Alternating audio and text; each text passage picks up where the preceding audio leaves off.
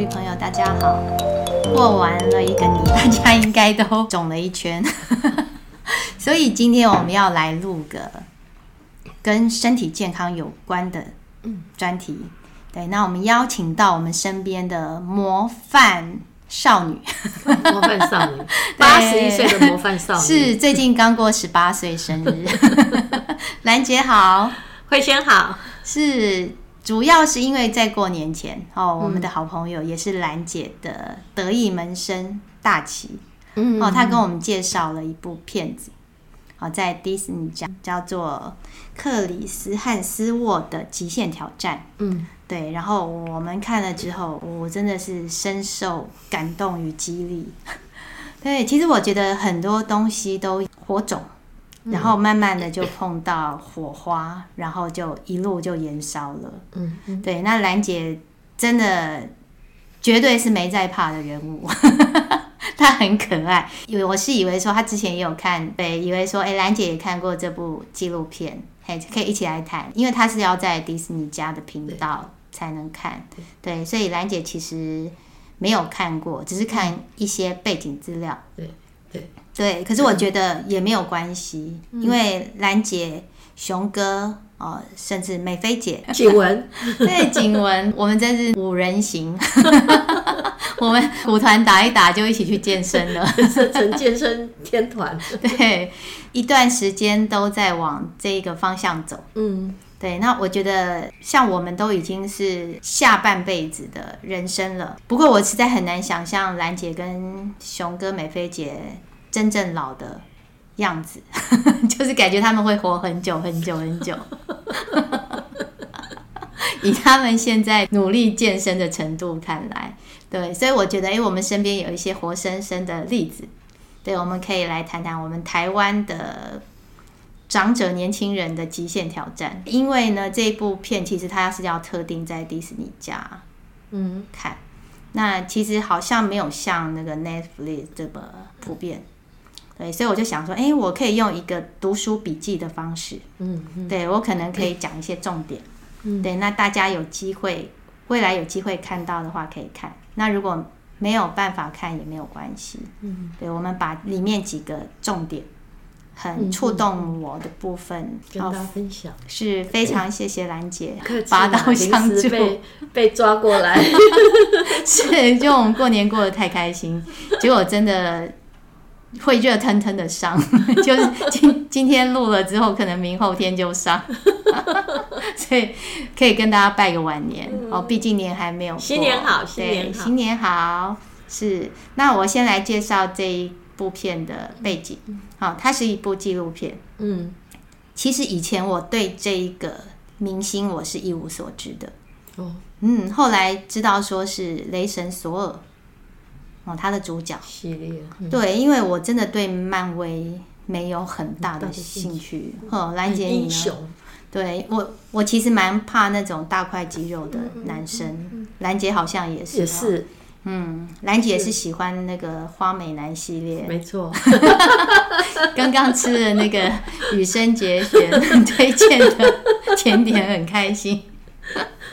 我觉得他们国外常，当然现在国内也有朝这条路走。他们就是明星会去接受一个挑战，嗯，对，接受一个任务，好，然后就带着观众去看整个过程，嗯，对。然后我看了这部影集之后，我被圈粉了，不是因为他的 muscle，他的外形，嘉玲啊，他也想要大发他们，就是我们那些小朋友来看。结果他用的方式是说：“哎、欸，是这个，很好看，很好看的肉体，所以可以从这个部影集得到你想要的东西，不同的东西。对，那我先来说一下，它就是分成六个主题。嗯，它的目标是说，他想要探索如何延年益寿。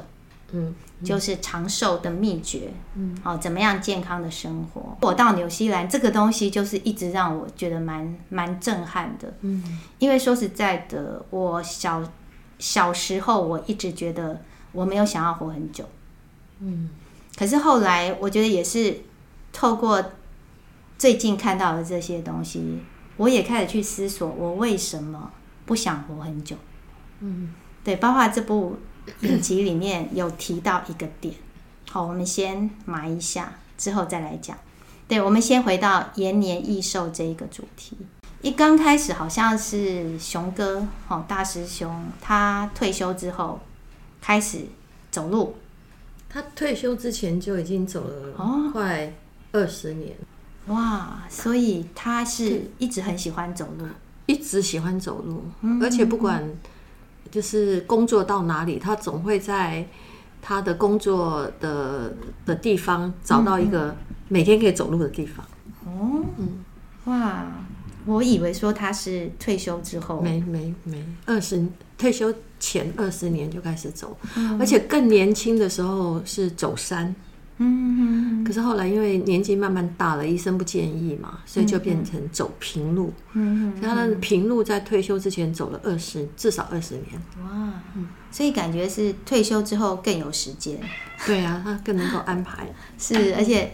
之前甚至有一阵子是走的太多了。对呀、啊，兰姐是熊哥的数位管理师，哦、可是现在也没办法了，因为就想想说年纪大了，他只要自己觉得 OK 就好了。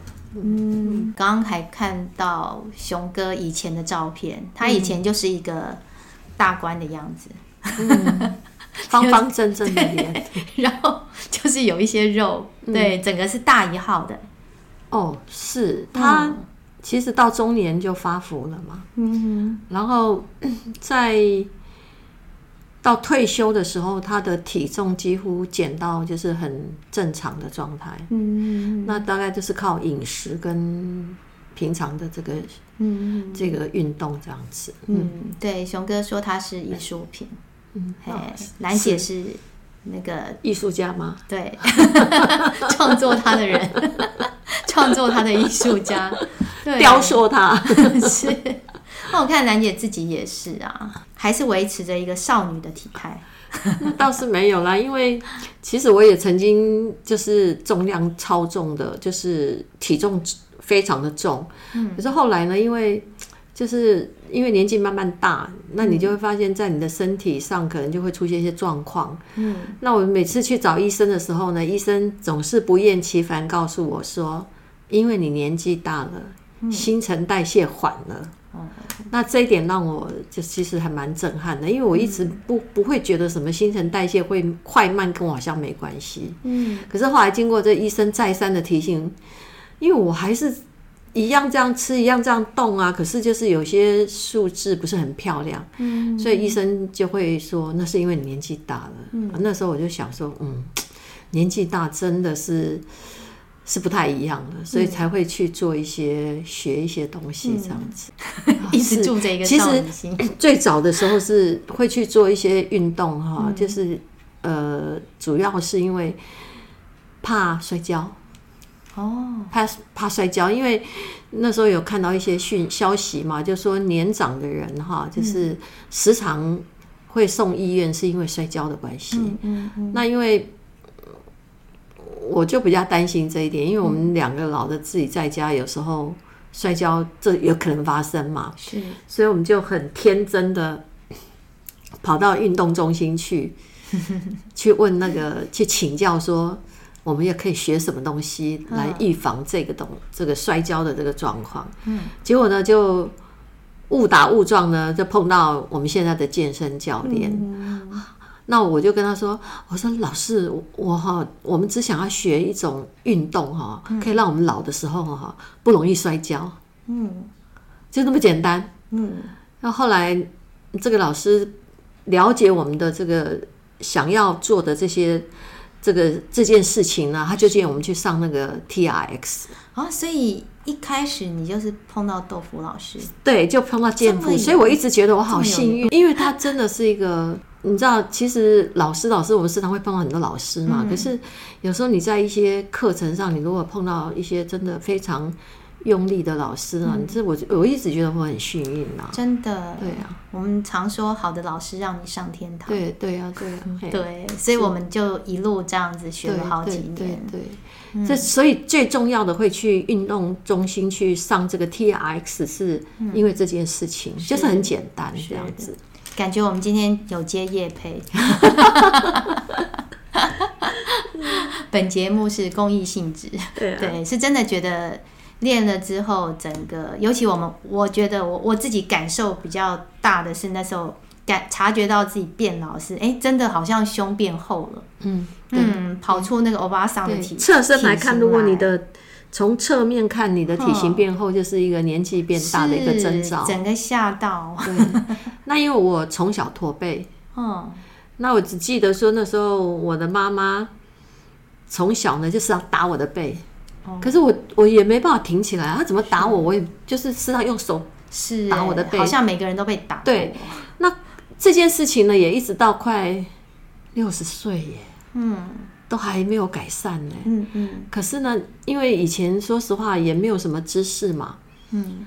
可是呢，自从去上了这个课程以后呢，就发现说，哎，核心肌群的训练，嗯，然后慢慢老师会跟我讲说，呃，我之所以会驼背，是因为哪些肌肉都一直太紧，不是某些肌肉，嗯，是很多肌肉都太紧了，嗯，所以他就会很不厌其烦的告诉我，嗯，然后呢。我也没有特别，然后他有跟我讲，他说他没办法特别针对什么我驼背去做训练，嗯，所以呢就跟着他一起学这个课程呢，大概学了现在四年多了，嗯，那到第二年、第三年就很明确的发现，呃，我稍微挺一点，家人都有感受，有，嘿，对，然后我开始。挺胸以后，嗯，我的头痛背痛就减轻了。嗯，我觉得这好重要。那这个在过去，譬如说我身上头痛，我身上背痛，我去找医生，就是医生也不会告诉你为什么，对，就开药给你吃。对对对，嗯，那我又不愿意吃药嘛，是，所以变成说我真的在这个过程里面才体会到，就是说原来哇，这个挺胸，然后把核心肌群建立起来，是我们腰酸背痛的。是。可以可以治疗腰酸背痛的，所以呢，这一点让我后来对这个运动就非常非常的，就是很很非常喜欢。沦陷了，对对，所以我们现在鼓团好几位都一起去做运动了。是，而且兰姐还买了一条，准备在家里也对对对对，真的挺胸开背非常重要，非常非常重要。因为凭良心讲哦，我们在我不晓得现在怎么样，可是起码在我从小到到成长的过程，嗯，因为那时候我们并没办法接触到，就是说所谓这方面的讯息。是，是那我的父母亲凭良心讲，因为他们虽然很爱我们，可是可能也没有这些知识。嗯、是对他们只会一直骂你，然后说你怎么不挺胸？那问题是我不觉得我我就是挺不起来啊。是，哎，可是后来没有想到啊，原来是有那么多的原因。然后我年轻的时候一路走来的头痛背痛，原来都是这个事情。是这样子。对，我我觉得兰姐讲这个刚好可以让我们把它抓回这一这个影集。嗯嗯、对，这个纪录片，它就是提到说，他第一集，嗯，我们知道克里斯他是一个雷神索尔，那平常这个健身一定是不会少的，嗯，而且比别人多好多的量。嗯嗯、对，他就会说他礼拜一练手臂，礼拜二练腿，练哪里？对，然后练的肌肉很庞大，可是他还是他其实。快四十岁，三十八岁，嗯，所以我觉得一个年轻人像我们，都是因为我们到了一个年纪，然后感受到身体突然像断崖似的往下冲，对，嗯、对，然后我们就有一些焦虑。嗯、那这个雷神索尔，我为什么说我后来被他圈粉？他就是一个自觉很强的人。嗯、这次到纽西兰，我也是这种感觉，我就觉得他们是从小开始就是在外面动。跟大自然，就他们不认为这是老了之后我才要注意身体。嗯，对，他们从小就开始去外面冲撞各种的那个场域，嗯，包括攀爬啊什么的。然后我也觉得哇，这么年轻就会想说，哎，我如何延年益寿？对，所以他在第一集的时候就提到这个压力。嗯，对，我觉得刚刚兰姐也有提到说以前。就是会驼背，嗯，我不知道我的想法对不对。我是觉得兰姐是在投入一件事情的时候是非常要求完美的，嗯，对，所以会身体其实就是会呈现一个紧张的状态，对，好，打鼓的时候。非常的紧张，是，包括你们设计在做衣服，对，对，当你全神贯注的时候，你的身体其实感受到你的压力跟紧张，嗯，所以他呈现那个状态，而且他也接住了你精神状态的紧张。影集里面呢，就提到这个雷神索尔，他说他其实接一部片子，好，甚至他把他的工作排得很满，其实他晚上是很难入睡的。嗯，我觉得现在很多人可能也有这样的状态，对。然后那个医生，因为他里面有很多很多专家。哦，他就问了他一个问题，他就说：“嗯，你为什么觉得你需要把你的生活排得这么满？”嗯，其实我们阿德勒也常常会问这样的问题：如果不这么满会怎么样？对，然后这个克里斯呢，他就想了一下，他回答到：“可能是因为他小时候是家里很穷。”是苦过来的孩子，可能是因为我觉得如果不答应别人的邀约，我可能没有下一顿。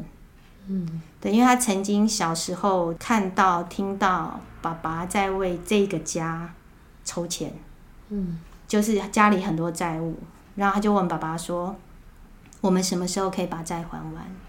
然后爸爸说：“可能都还不完吧。”所以他很早就出来工作。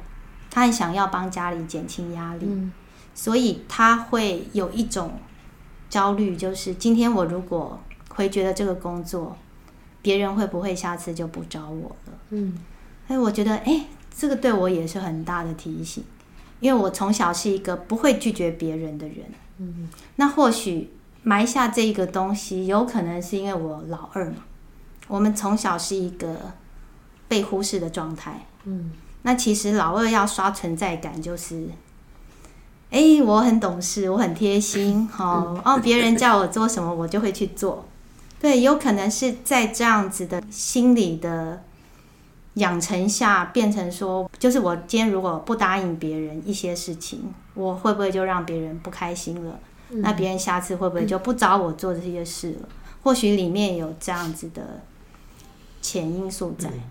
我觉得他很棒，就是他觉察了他自己的这个压力之后呢，他们帮他设计了一个去直面自己压力的一个任务。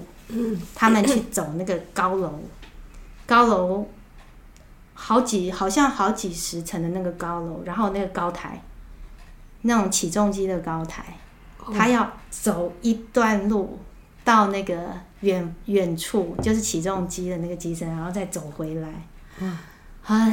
很可怕，那个高楼那个风，嗯、对我们刚才讲那个风是会把我们吹倒的。嗯、虽然身上有一些防护措施，可是一旦摔下去，很可怕的。对，那他前面做了一个很棒的东西，叫做模拟。他让他戴 VR，哦，对，让他去以为自己走在那个高楼，模拟模拟器。可是其实只是走在一个在地上的一条木条，嗯嗯，对，然后 因为太真实了，就他的身体就虽然理智知道说我不会跌下去，可是因为带了那个，他全身就是感受到说我要摔下去，我要摔下去，对，他就先让身体去练习那个压力来袭时候的那个紧张感，对，然后嗯，走走出去，走回来，就是身体先经历了。我就觉得，哎、欸，很像我去纽西兰爬火山。嗯，对，我前面先试了两座，然后到第三座末日火山，然后之后，我一开始觉得我想不通为什么我身体会那么害怕。我之前去爬皇帝殿啊什么，我应该是可以的，可是为什么我身体那么害怕？就是因为我没有经历过。嗯，然后后来身体经过这几次练习之后，然后哎。欸之后我再去走那个往下的火山地形或者什么，我就可以比较不紧张了。嗯，嗯，所以刚刚我们前面聊天，兰姐有提到那个打鼓的焦虑，嗯，我觉得那个也很精彩。嗯、会呀、啊，嗯，因为我现在还在上那个木香鼓的课程，那有一位非常非常严格的老师。严格到实在是，其实有以严格有名，可是他有他的坚持。那他因为他上课的这种方式是我很喜欢的，因为他他的严格是来自于他把你的所有的基本结构架构建构的完整度高一点，嗯，然后他并不会规定你怎么打法，嗯，然后后面你可能达到一段时间，你的自主性就会出来了，那这是我很喜欢的，嗯，那因为我们本身在这个。基本的这个过程里面，还是会有很多的问题出现嘛。嗯，所以我打木香鼓虽然打了快四年了，可是每次去他还是都会有很多的意见。嗯，那刚开始呢，刚开始学的时候，因为都在他的规划下面，可是现在就是因为现在已经开始我自己要打。嗯，那可是我打呢，每打一首曲子去。他听了以后，他就会要我讲解给他听，然后他再提意见这样子。嗯，那在这个过程里面哈，我有发现一件事情，就是说我会有一些焦虑出来。嗯，那个焦虑就是说，可能譬如说，我就比较担心说下次要上课，是，那我必须要，譬如说老师会给我一些建议，那我有没有做到？嗯，那这种压力呢，真的会。会让我早上有时候五点起床，我就在床上对着自己肚子打起来了，打拍子。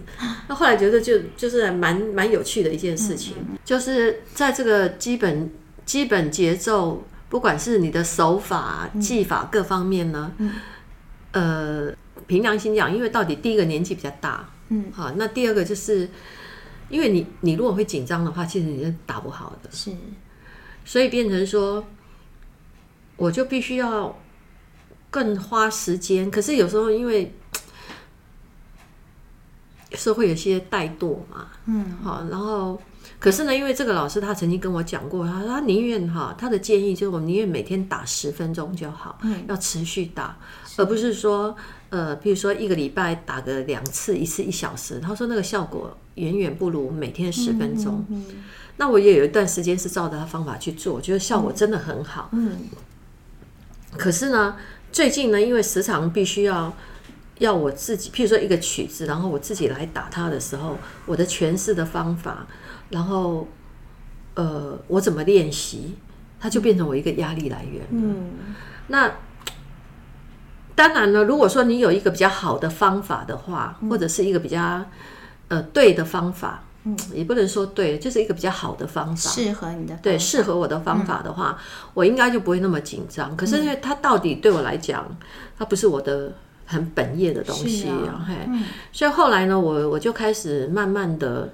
皮皮的，我就想说，嗯、啊，我每次要上这个课，如果这样紧张也不是办法呀，对不对？嗯、有时候甚至想要逃课，所以我现在完全可以体会哈，那个学生不想要来上课的那种心情，非常非常可以体会。